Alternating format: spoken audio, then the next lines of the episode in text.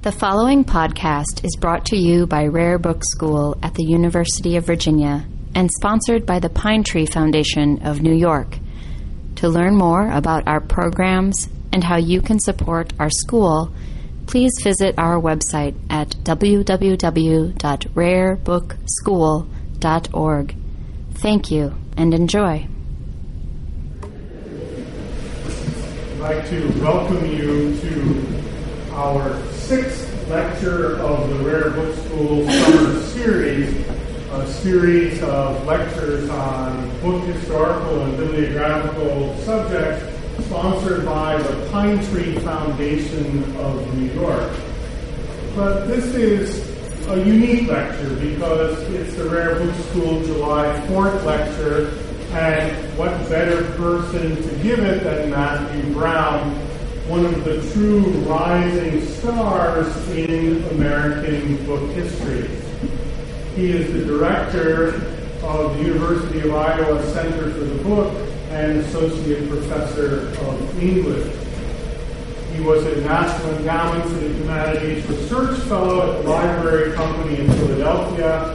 He's been a Mellon Seminar leader several times, and at a very tender age, he was elected to full membership in the American Antiquarian Society, which is no trivial thing, believe me.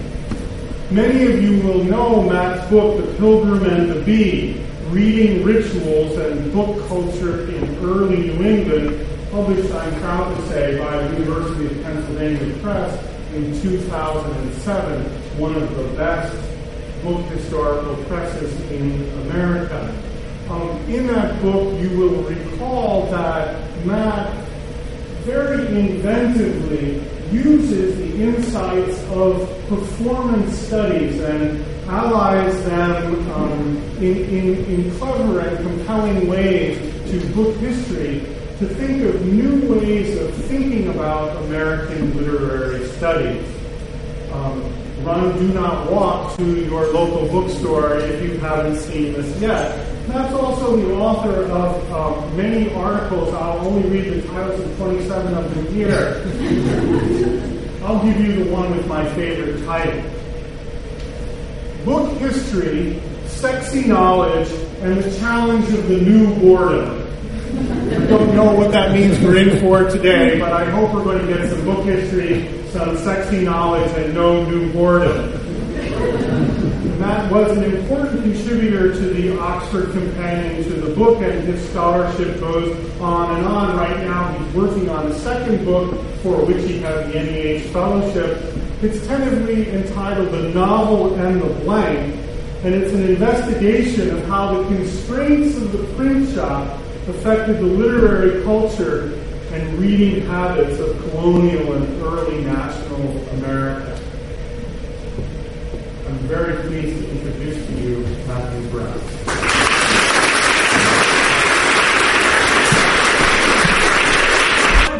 look at the, um, the era that this holiday evokes. Uh, so it's going to be uh, kind of less action, a little more auction. Less Madison, more the macaroni. and less red coat and more red coat. Uh, a great variety. Our, our, window into this will be Robert Bell, a, a, a Philadelphia bookseller and publisher. A great variety of curious and useful books, whether old or new, that has come out in the American world of books may be had at Bell's bookstore near St. Paul's Church in 3rd Street, Philadelphia. This very excellent work of Milton's Paradise Lost and Paradise Regained with poems on several occasions, two volumes, may now be had for $6 at Bell's bookstore in 3rd Street, Philadelphia, with every other curiosity that has come out of it in the American world of books. So reads the typical promotional language of publisher and bookseller Robert Bell. Bell, a Scottish emigre to the colonies by way of Dublin, worked in Philadelphia from 1768 to 1784. The pitch tells us something about Bell's values. He emphasizes the American world of books, the local world of native manufacture. He stresses the curious or intriguing volume the title of his novel, and he labels his product Come Out of It, attractive and accessible, available in social venues such as shops, auctions, and libraries. So this kind of courtship context or romance context, I think, is uh, appropriate. That is, uh, the word is not as awkward as it may seem. It appears in Ben Jonson's book, and, and Emma uh, Jane Austen. So, uh, and, and Bell's marketing, I think, is, is uh, riding on this kind of association. From a modern perspective, this strikes us as utterly normal. Uh, a way to sell books, to diversify your product line, to promote local industry, to make things easy for the customer. But Bell marks a turn in the book culture flowing in early national America. Bell published with a light touch, and he marketed with a heavy hand. In these roles, as publisher and marketer, Bell stands out. He printed imaginative literature and lyric writing that had no necessary audience, and he sold titles with a circus barker personality that oriented itself to the purchaser. In taking risks, he took liberties, going beyond the customs and conventions of his early American predecessors. So what were these customs and conventions? Why does Bell differ? In the colonial period, the key to printing success, if by that we mean staying in business, was job printing. As with Gutenberg and indulgences, as Gutenberg stays for the Bible, but what got his business up and running and intact were, were printing what were once handwritten indulgences. So as with Gutenberg and indulgences, so too blanks, bills of lading and legal forms animated print house production. Single sheet jobs such as these or almanacs, or by the 18th century newspapers, always took priority in the shop. Hugh Amory's careful statistical analysis in the colonial book in the Atlantic World attests to the importance of sheet counts generally. In a turn both pointed and admittedly arbitrary, James Green scholarship, admitted by Jim, James Green scholarship on Ben Franklin defined the book as a volume of 10 sheets or more. A costly venture that, given the capital that would be tied up in paper, the most expensive print house resource. Needless to say, printers sought to avoid such risks. The importance of non-book printing beyond early America or the early modern period has been measured as well. In surveying the 1907 census of production in Britain, Simon Eliot finds that books were worth some 14% of the total value of print production, with job printing and periodical printing accounting for the regular textual experience of English readers. Uh, the point, so that's just a, for, uh, open for discussion about the role of non-book printing in how we did. So the colonial print house's uh, reliance on government support made job printing all the more central in the context of the Atlantic periphery. For example, Franklin, Ben Franklin first goes to London to secure a press because he thinks he'll, he'll be set up as a government printer. Colonial printers wanted the steady payments and secure politics of government jobs. Single sheet jobbing appealed to a colonial printer not because it was extremely lucrative, but because it supplied ready money in a cash poor trade and cash poor conflating a lot there under jobbing. Uh, there's single sheet printing, there's blank forms, there's government printing, there's single sheet elements. These are all different, but none of them are publishing that has come out. That's just the broad strokes that painting with you. And, and the difference I want to point out about that. Uh, what do these blanks look like? Um, this is uh, actually Franklin in debt. Uh, this is a, a blank uh, bond where Franklin is owing 400 pounds. If you know the autobiography, yeah, he preaches about that. Avoid debt. But, uh, um, so, uh, okay, it's printed. It's, it's a mix of manuscript here. Uh, here's an indenture. Uh, likewise, uh, printed within uh, again. Such job printing was not without help. Say more about this. Go forward here. Such job printing was not without its complications, nor without its aesthetics. Handbills and legal forms and currency required careful handling by compositors, correctors, and press workers. Attention to layout, out multiple runs uh, through the press, the incorporation of visual and verbal material. All of these practices were potentially laborious and were also made, motivated by graphic appeal. That is, the jobs might display the skills of the printer and sort of leverage more work. Um, the blank forms themselves, bonds, indentures, bills of lading, and deeds, are instrumental or utilitarian works that entail handwriting for their completion. They are documents that mix manuscript and print. Jobbing is a kind of central but invisible part of cultural history. In restoring it recently to the attention of cultural history, uh, I've, plenty of bibliographers and others have worked on, on jobbing, so I don't need to over attempt at Peter here, but in restoring it to the attention of cultural history, historians, uh, more broadly speaking, Peter Stallybrass has recently discussed jobbing with the provocation that the printing revolution incited handwriting. Um, that is, these forms sort of generated uh, manuscript participation. Yet beyond correcting a certain kind of media history, that is, that this replaces that approach in manuscript, manuscript that it is to print culture. It's not clear to me what step forward is being made here. So it's this wonderful description. And Peter knows, knows the history, but just culturally, what are the implications this?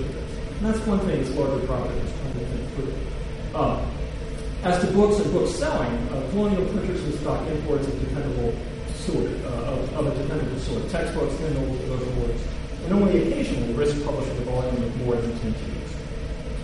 So government printing, single sheet ephemera, mundane forms, script money in print, steady selling conduct books, such as the American World of Books before Robert Bell. No wonder that we might say, along with its foremost scholars, that the period's book culture is and I quote, poor, Hugh Amory, shallow, Hugh Amory again, and monotonous, Jim Green and Hugh Amory. Uh, yet I think this perspective holds the era to a standard of a robust literary culture, uh, not getting the textual world of job news to. The following frontispiece, uh, the following frontispiece might glean better how we understand the value of text in colonial America. This is from George Bickham's uh, penmanship manual, which Franklin's good friend, uh, the scrivener Joseph Breintnall, ordered for the library company in 1733. So I'll read the caption, and you can sort of see it in, the captions uh, down here. This is, uh, what do I want to say? It's uh, landscape format. That's a technical bibliographical term. I learned from Microsoft Word. Uh, so it's, it's like uh, uh, about 50 plates follow, and they're just of, of, of holographic so the caption down here begins with this image. Uh, the custom house and keys, uh, I'm sorry, custom house keys and shipping denote trade, and the secretary's office, state affairs. The figure whose book is supported by time implies history, law, and poetry. And that venerable old man, in whose ear fame stands whispering, uh, represents an ancient, celebrated penman. The boy below who is studious and writing in his book, denotes youthful industry, and the figure above is the emblem of eternity, to intimate that penmanship will be valued and practiced as long as the world endures. now, the framing architecture of the image emphasizes the locus of value in a culture of jobbing, that is, the custom house and the uh, male maturation, male maturation from industrious boy to celebrated penman is heroized. The penman is called old and ancient, but he looks pretty vigorous with that beard, and he's active, like the boy, in the moment. Contrast them then with uh, the emblem in the lower right corner, the figure of history, law, and poetry. Supported by a male character who clearly is ancient, the reader feminized and vulnerable with exposed breasts, holding a book that is awkwardly inoperable. I mean, notice the gathering, it's sort of perpendicular to the, uh, to the gutter, um, just kind of clutching the board for support, with her other hand far away from. Uh, this figure represents literature, history, law, and poetry. Right. This figure represents literature, the belles lettres, and writing associated with literary art. Relative to the static, independent figure, the, the penman and boy have currency. Thus, the frontispiece proclaims a commercial and bureaucratic world of text, where the printed word is demoted relative to manuscript, where handwriting orients power, and with where literature is at best for the ages, not of the moment. That's the exact Now, um, blanks continue through. Uh, this is a, a, a, a bond from 1777 What's interesting here is that what I, I find very intriguing historically is historical artifacts is they obviously they're dating. Um, they build in dating options for the future, right? So this is 1771. You know, when you fill in what date you can mention. But this one is uh, bracketed because it's clearly made um, before 1776, but signed 1777. And notice here, scratch, scratching out uh, the language, the year of the reign of our sovereign Lord Grace, the third uh, uh, George the third great So, just, just change.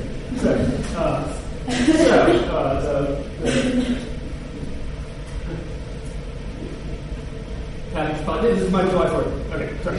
Uh, so the job continues. Uh, but Robert Bell, he never prints a law, he never prints an almanac or a newspaper. Starting career, he ultimately and, and, and, and probably. Uh, he's trained as a bookbinder, but in film, uh, he his status is something uh, uh, that Okay. Um, outside of the specialist literature, Bell is known for publishing Thomas Paine's Common Sense and the controversy ensuing from the author's disputes with the publisher, with, with Bell. Recent scholarship has provided searching commentary about Bell's activities. Beginning with Jim Green's foundational work in the colonial book in the Atlantic World, we have a portrait of Bell as a savage, illustrated entrepreneur. Richard Sher's The Enlightenment in the book captures the Bell alert to the market for, uh, to the market for key genres from the age of reason, law, science, and history. Sarah Knott taxed differently, using Bell as a kind of aid and informant for the culture of sentiment in British America. What I hope to add to this work is contact with Bell's imprints themselves. Rarely called on, these paratexts, the surround of the main text. Uh, these, these paratexts, his petitions and circulars, his filler and reprints, his editorial formatting, and even his annotations of the main text, present evidence of Bell's attitude toward publishing and marketing. And there's a relatively recent book by E. Taylor Bennett that of the whole inside baseball I have with uh, she, she looks at his work, his work, his literature about war, his literature about Chesterfieldian uh, plays. And I'm just looking at him more as a of public. Um, okay, so one offside, one offside by these scholars, auction advertisement, I think will help, help us into what Bell's like. So one offside uh, auction advertisement from 1778 gives us the broad outlines of Bell's self-fashion and self-presentation. He labels himself providor to the sentimentalists and professor of book auctioneering. He targets his audience with descriptors suitable to the era's literary culture and with attempts at persuasion. He, uh, he supplies reasoning for rationalists and reasoning for sentimentalists. Um, and I like this on my undergrad. It's like you, you know, when you're doing archival work, work with uh, uh, uh, actual imprints or database recreation, you, know, you see historical actors using the language we sort of impose and import. So again, age reason, age feeling. You know, here, the Bell as a publisher is very much tapping into that. So you get you, you get uh, a voice from the past uh, presenting those terms rather than you sort of you know, tuck them So. Uh, uh, yeah, so he's, uh, he's using this language of the period. Uh, the rhetoric is in line with the titles he reprints. Uh, Blackstone's commentaries of and Robertson's history of Charles V are paired later in his career with a wave of popular novels associated with the cultural sensibility, Mackenzie, Rousseau, Goethe. Bell understands a readership attuned to enlightenment and to freedom. The outsized personality of Bell is rendered in the parallelism of providor and professor. The labored, faintly exotic diction of Providor seems to wink at the would-be transparent and felt emotion of the sentimentalist. It's cognate, it's purvey, and it suggests that such feelings are not so immediate that they require planning and supply. Uh, this is the business of sentiment Professor of book auctioneering sounds almost vaudevillian, and perhaps reflects Bell's irreverence toward the title of learnedness. Um, charismatic auctioneering itself is one of Bell's innovations in the colonial market. While he will necessarily push certain titles the auction is an arena of choice. Given his theatrical comportment, it understands how bookishness was not only a realm of solitary learning, but also a venue for social exchange. So manifest in Bell's persona is a book culture geared is a book culture uh, geared to learning, leisure, and literary art, to voluntary reading, to selecting one title over another, very different from the utilitarianness of the preceding generation. So just to of broad. Um, Bell's early reprints of imaginative literature in the American market reflect his entrepreneurship, while also typifying the colonial printer's cost-saving strategies. Here's the first title associated with Bell, not surprisingly, joking. Uh, what becomes customary for Bell as language for his title Um, Richard Sher, uh, author of the Enlightenment book, calls this a curious habit, but I think we do better to see Bell making his mark within the genre of the colophon. He prints not for a patron and not for a bookseller, but rather isolates the purchaser as the target audience, mindful of the endpoint consumer who must be persuaded to buy.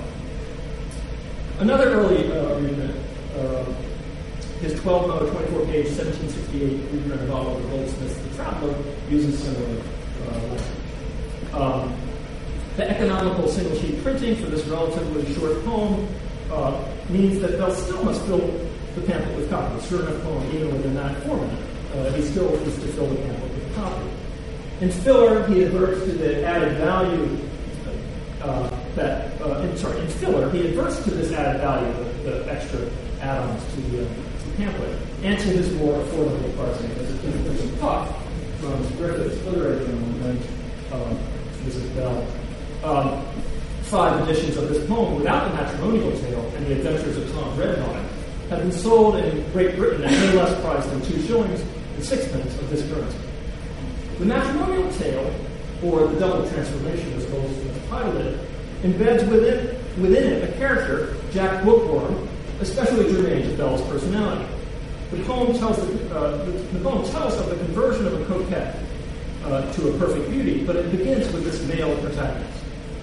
And this is how it's Secluded from domestic strife, Jack Bookworm led a college life. A fellowship at 25 made him the happiest man alive. He drank his glass and cracked his joke, and frankly wondered as he spoke. Is the social type we made you familiar with. Jack Bookworm in the, in the audience. His initials are Matt. Uh, okay. Uh,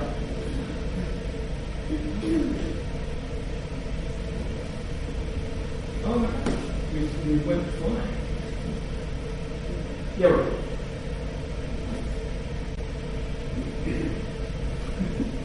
Um, well, sorry, so back to Jack Bookworm and the coquette, right, uh, uh, the marriage state. Uh, And shatters the scene of, uh, of the fellowship.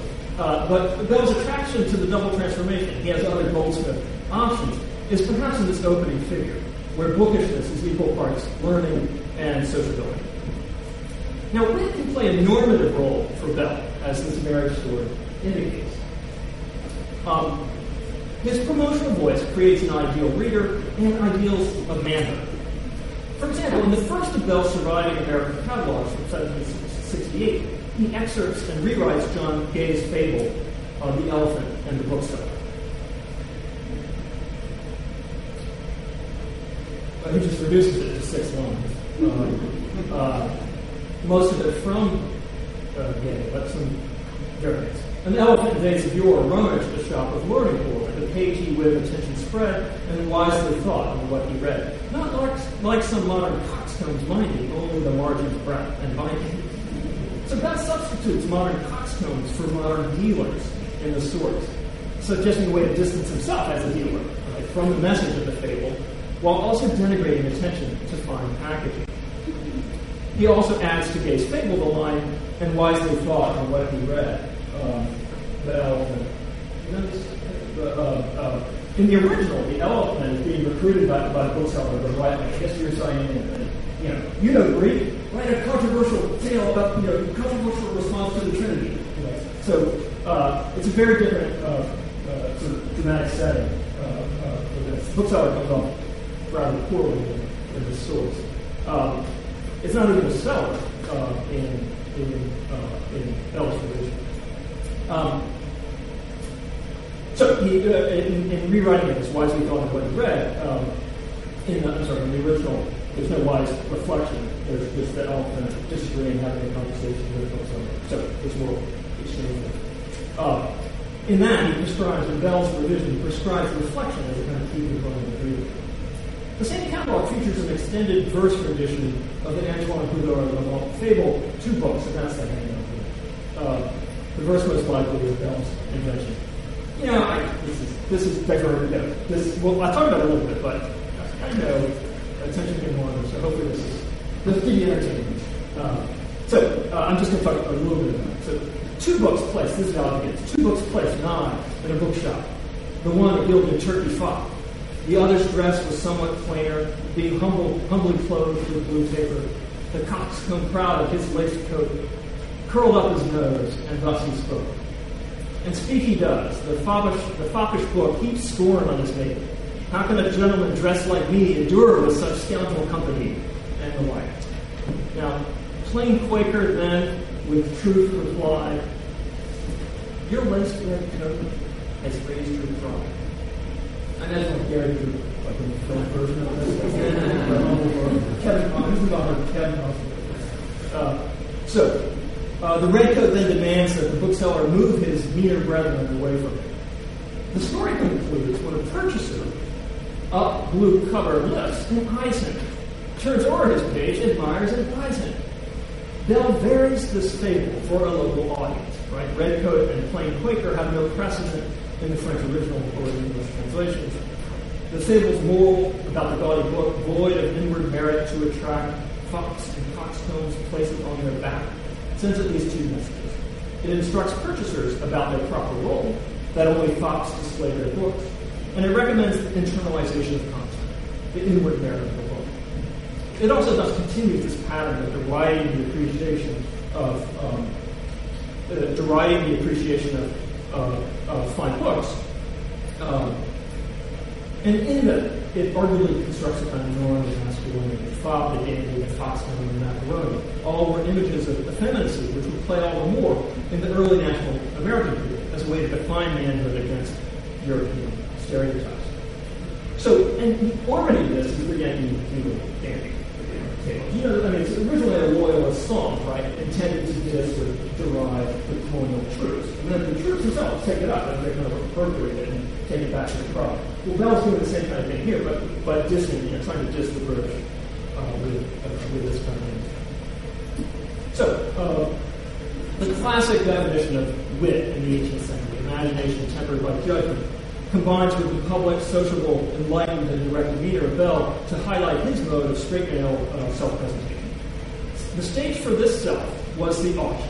Bell was a larger-than-life auctioneer. We get a taste of his pattern and style from the circulars and documents used in his career, and again we see his innovations in the American market.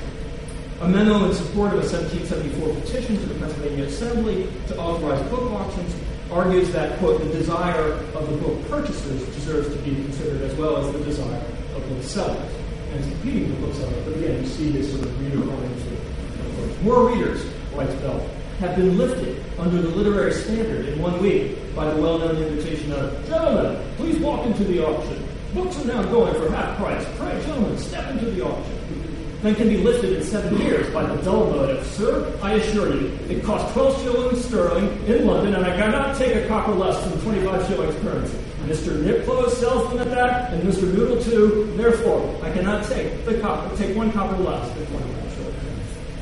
So for Bell, auctions provided cash on the barrelhead for a scrap printer, thus benefiting literary readers. In this kind Those sales by auction, although at an underprice, realizes dead stock into cash and would sooner enable him to repair with ready money to the paper manufacturers in order to make another attempt upon some celebrated author whose sublime works might diffuse universal knowledge to every corner of the American economy. So Bell was reader-centered as well, and, and Noah dramatically claiming that at the time of the exhibition, books will then instantaneously either be sold or sacrificed. Customers must act or lose the chance of the title. Now, Bell's contention was that sales beget sales uh, whereby the, the magical mallet, what he talked about it, image of the auction, the magical mallet, let books skip from shelf to shelf, again, Bell's word, helping the cause of learning, feeling, and then language. Bell's language and attitude feature, uh, uh, few more sections. Bell's language and attitude feature in the annotating and formatting of his reprints. Bell published the first American edition of Paradise Lost in 1777. But it is his 1770 miscellany of Milton prose tracts that is perhaps more striking. He presents in full, uh, entitled An Old Looking Glass uh, for, uh, New uh, Lady Clergy. He, uh, he presents in full considerations of the likeliest means to remove hirelings from the church. This is a 1659 template by Milton. And then compiles extracts from of Reformation, an apology for Smectymnuus, and Meditations. These are essentially antiquarical essays and passages that deliver a Milton on, according to Bell's preface, the gospel method of rewarding its preachers. The topical context is an ongoing, uh, an ongoing, uh, here we got it. Ongoing debate uh, about times, payment of ministers, and uh, income levels for clergy. The overt motive in Bell's preface is to make Milton's message accessible. He refers to the collected works editions from 1698 to 1754, comparing how his edition uh, is, is, act, as accurate as his, while making this obscure found only in such multi uh, works, more for Yet his repurposed Milton portrays Bell's concerns, both business and cultural. These concerns are revealed in footnotes Bell feels compelled to add to Milton's you know, main text, Milton's uh, considerations, and then uh, Bell stepping into the footnote. Um,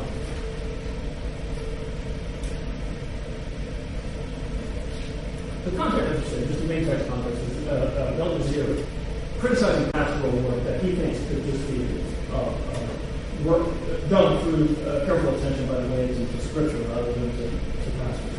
And then um, uh, Bell uh, and I'll just read through. The founder of Christianity has said, out of the abundance of the heart, the mouth speaks. The practice of many of the modern clergy illustrates maxim. With barefaced impudence, they retail their nefarious Sunday half-hour speeches, tongue-tied and dumb, except when they steal, with regard to the sublime, elevating, and enlightening truths of the everlasting gospel because their hearts are far estranged from it. Would you be pleased without a miracle to hear the dumb speak only change the subject from spiritual to temporal things, mention about the reduction of clergymen's salaries, ecclesiastical taxes, tithes, and their large church revenues, then will you hear their tongues fully unloosed, and they will talk extemporary for whole hours together, because in these earthly, carnal, and sensual things, their hearts are wholly interested. So its critique of ministerial power reflects Mark Bell's Enlightenment ethics, and he evidently saw a market for this literature of controversy.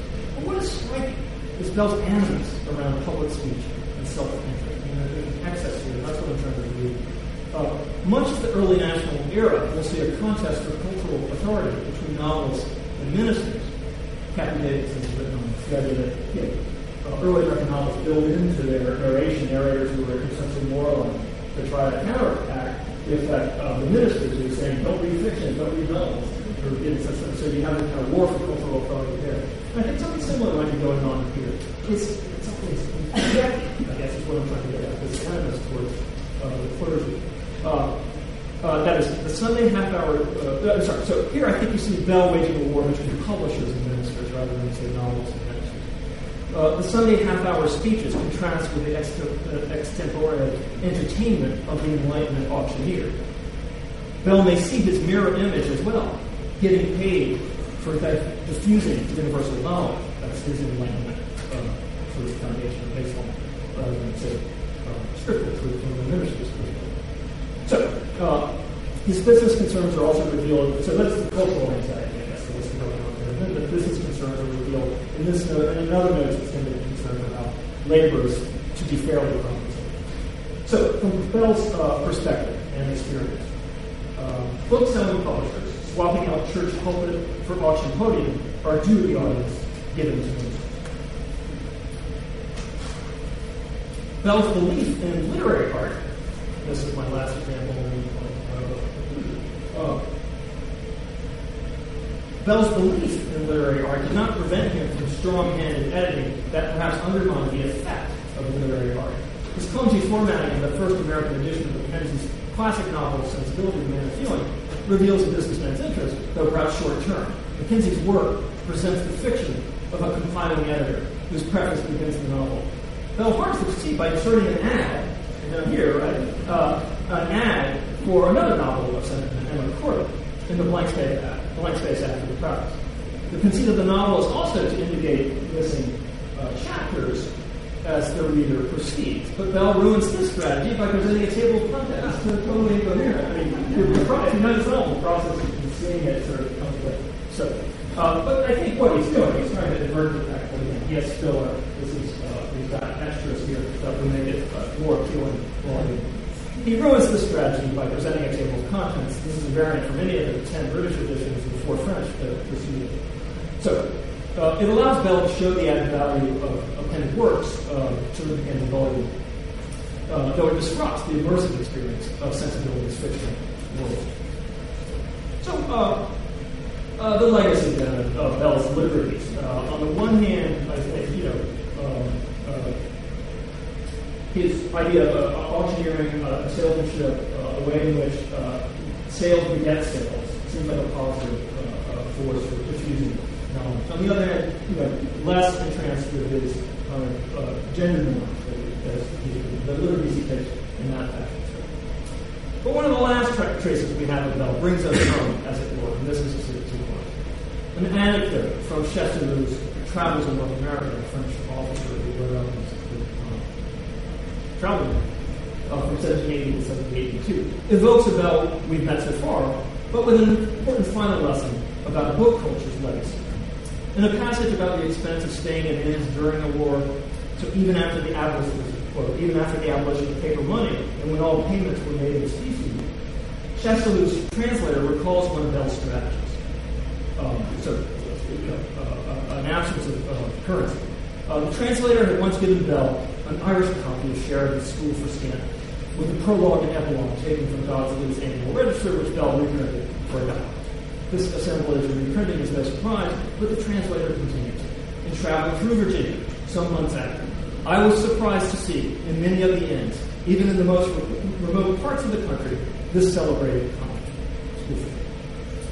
And, uh, and upon inquiry, found that Mr. Bell had passed in his way to the springs and successfully circulated in payment this new species of paper currency. For as he, as Bell observed, who would not prefer Sheridan Sterling to the, to the counterfeit creations of Congress, or even of Robert Morris? Uh, so printed matter, a coin of the realm, indeed printed imaginative writing so valued, the sociable space of the inn as a place for literary experience, even the alliterative, the alliterative balance of Sheridan Sterling and counterfeit creations the anecdote is pure Bell. Most perhaps, importantly, perhaps, is the way the wit itself serves is inadvertently a legacy function, whereby the copies remain in inns, part of a posterity, a cultural inheritance. In its small way, Bell's reprint of Sheridan reminds us of the mission of RDS and of the humanities writ large, that is, to preserve, transmit, and interpret our cultural deposits. Of this comedy turned cash, the Chastellux passage concludes, nor was any depreciation attempted where the intrinsic value is so unequivocally spent with the character of wit and freedom. So not to sell or sacrifice in Bell's uh, hyped up language, but rather to cherish and protect. Thank you.